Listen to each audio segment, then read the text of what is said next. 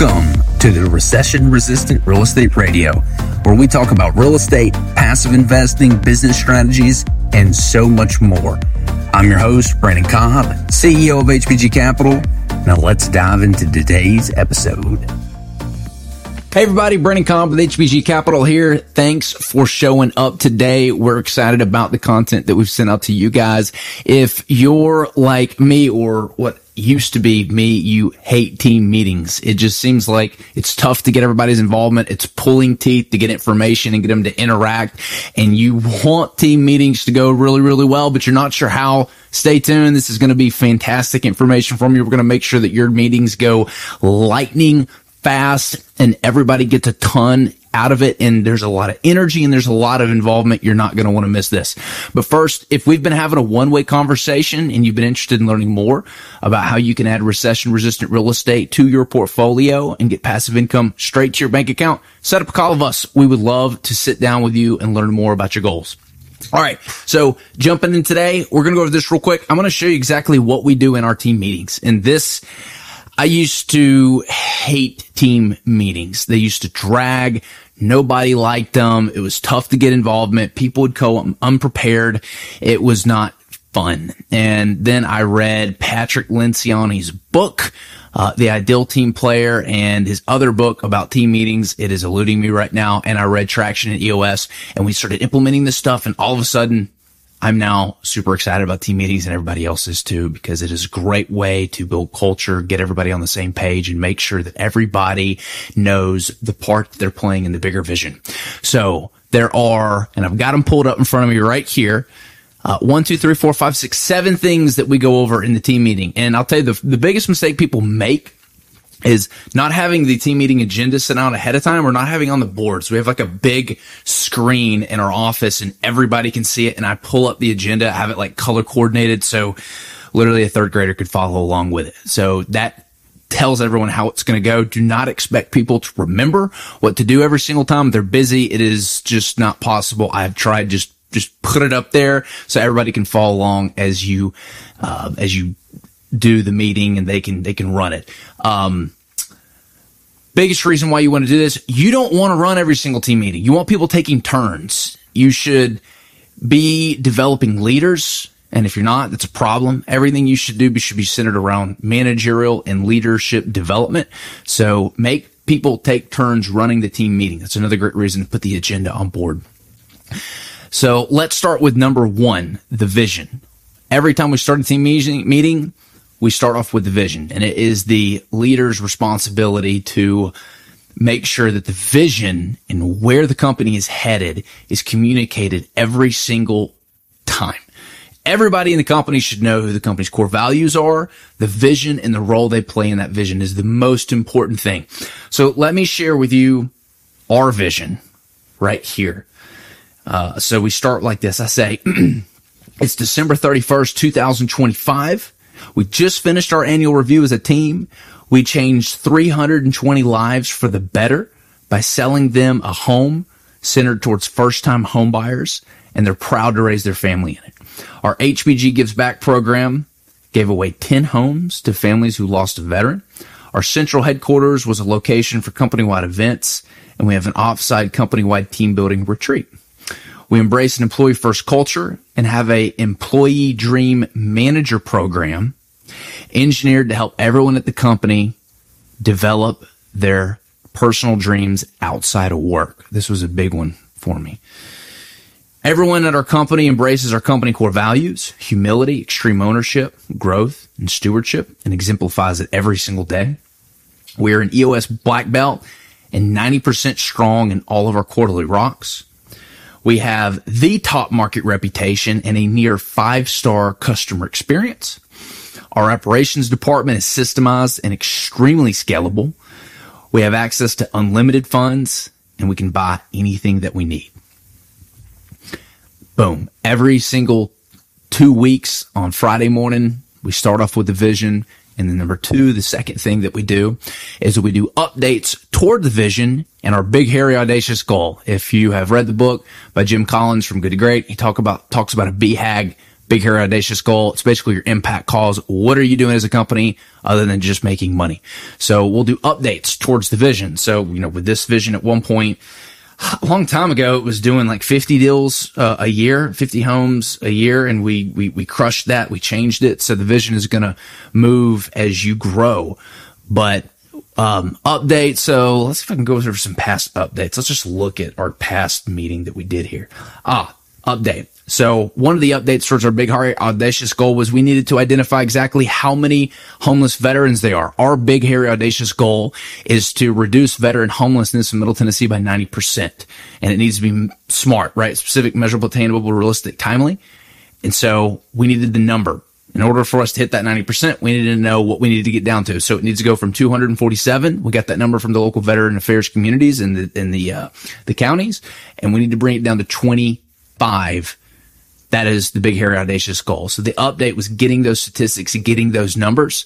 And right now we're doing a 36 townhome development and we're going to be giving away one of the homes to a veteran. So that'll be one of the 247. Now we're coming up with some other unique ways where we don't have to, you know, spend $250,000 per, per vet to accomplish that. We're trying to spread it out and work with some mortgage companies to identify some creative opportunities to let people uh, who aren't qualifying for loans qualify for loans. That was the update. So rather than just give away $250,000. If we can identify 25 uh, veterans who can't qualify for homes, but if they just needed maybe a ten, fifteen thousand uh, liquid bump, we could work with the local mortgage companies to give them that injection so they could then qualify for the loan. And we made some progress there. So that was the update on the big, hairy, audacious goal. Um, let's see any other updates that I had during that meeting. No, I think that's it.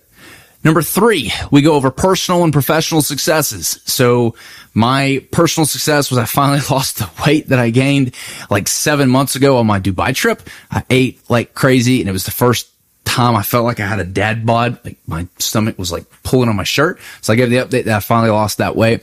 And my professional success was, I believe I ended up raising the remaining $2.8 million needed for one of our developments. So that was big, big win right there. Number four, the fourth thing we do is we teach some kind of topic around leadership discussion or gaps in the company. So it's everybody's job in the organization to point out where the gaps are. If something's broken, even though it's not in your department, it is your job to point it out and fix it. Everybody knows this. And if uh, when they come to the meeting, they'll usually come with some kind of presentation designed to talk about some leadership concept they've learned or something they're applying or teaching to everybody. So we have a discussion around this topic. And it's really good because again, we're trying to cultivate and grow leaders, this organization, and having them come to the meeting prepared to teach a concept is the, gr- it's the best way to get people to learn it. Teaching the concepts by far is the best way to put them into practice. And that's what we do. The fifth thing that we do in team meetings is statistics reporting. So this is designed to get everybody at the company on the same page how is their department influencing the will that turns us in a direction towards our vision. And let's let's just go over these. So our director of first impressions will comment on the number of uh, new investor leads, the number of new introductory calls scheduled, uh, the number of new social media followers per platform. Uh, investor sales will comment on the amount of newly capital uh, raised, any soft commitments, and any new leads that are promising.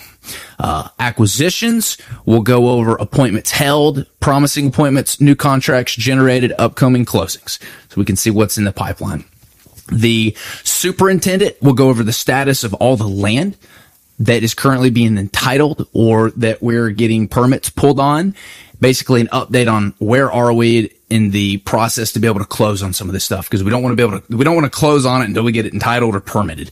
There's just too much risk in that. So he'll give an update on how that's going with the surveyors, the architects, the engineer, uh, the, uh, the civil engineers, the city, all that stuff. the next is the construction coordinator. He will comment on projects currently in the planning stages. He'll name the addresses and he'll name when they will be ready for the next phase.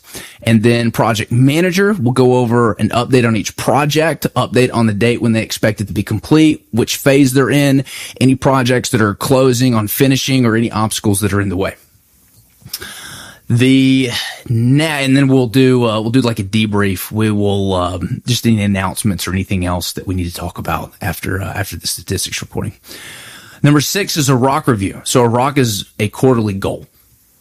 Everybody in the organization has quarterly goals, and what we do is we take the the vision, and if it's a three year vision, we reverse engineer it down into years, and then we take the years and we reverse engineer it down into quarters and then we set goals that are designed to hit the numbers we need per quarter.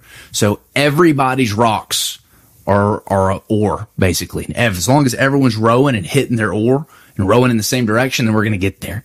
So we'll go over rocks. People will state what their rock is, and they will say on track or they will say off track and that's it. And it'll flow around the table. So as we're we're doing these things, the the personal and professional successes, everyone does a round real quick, and then they do the teach the team topic. We'll talk about it. Then statistics reporting, we'll do a round. So it feels like there's a lot of flow going, and we're making progress because everybody's taking turns going around this table, and it's just it's just flowing and it's moving, and it feels like there's some momentum to it. it feels really good rather than just a stagnant meeting, right? It's not going anywhere.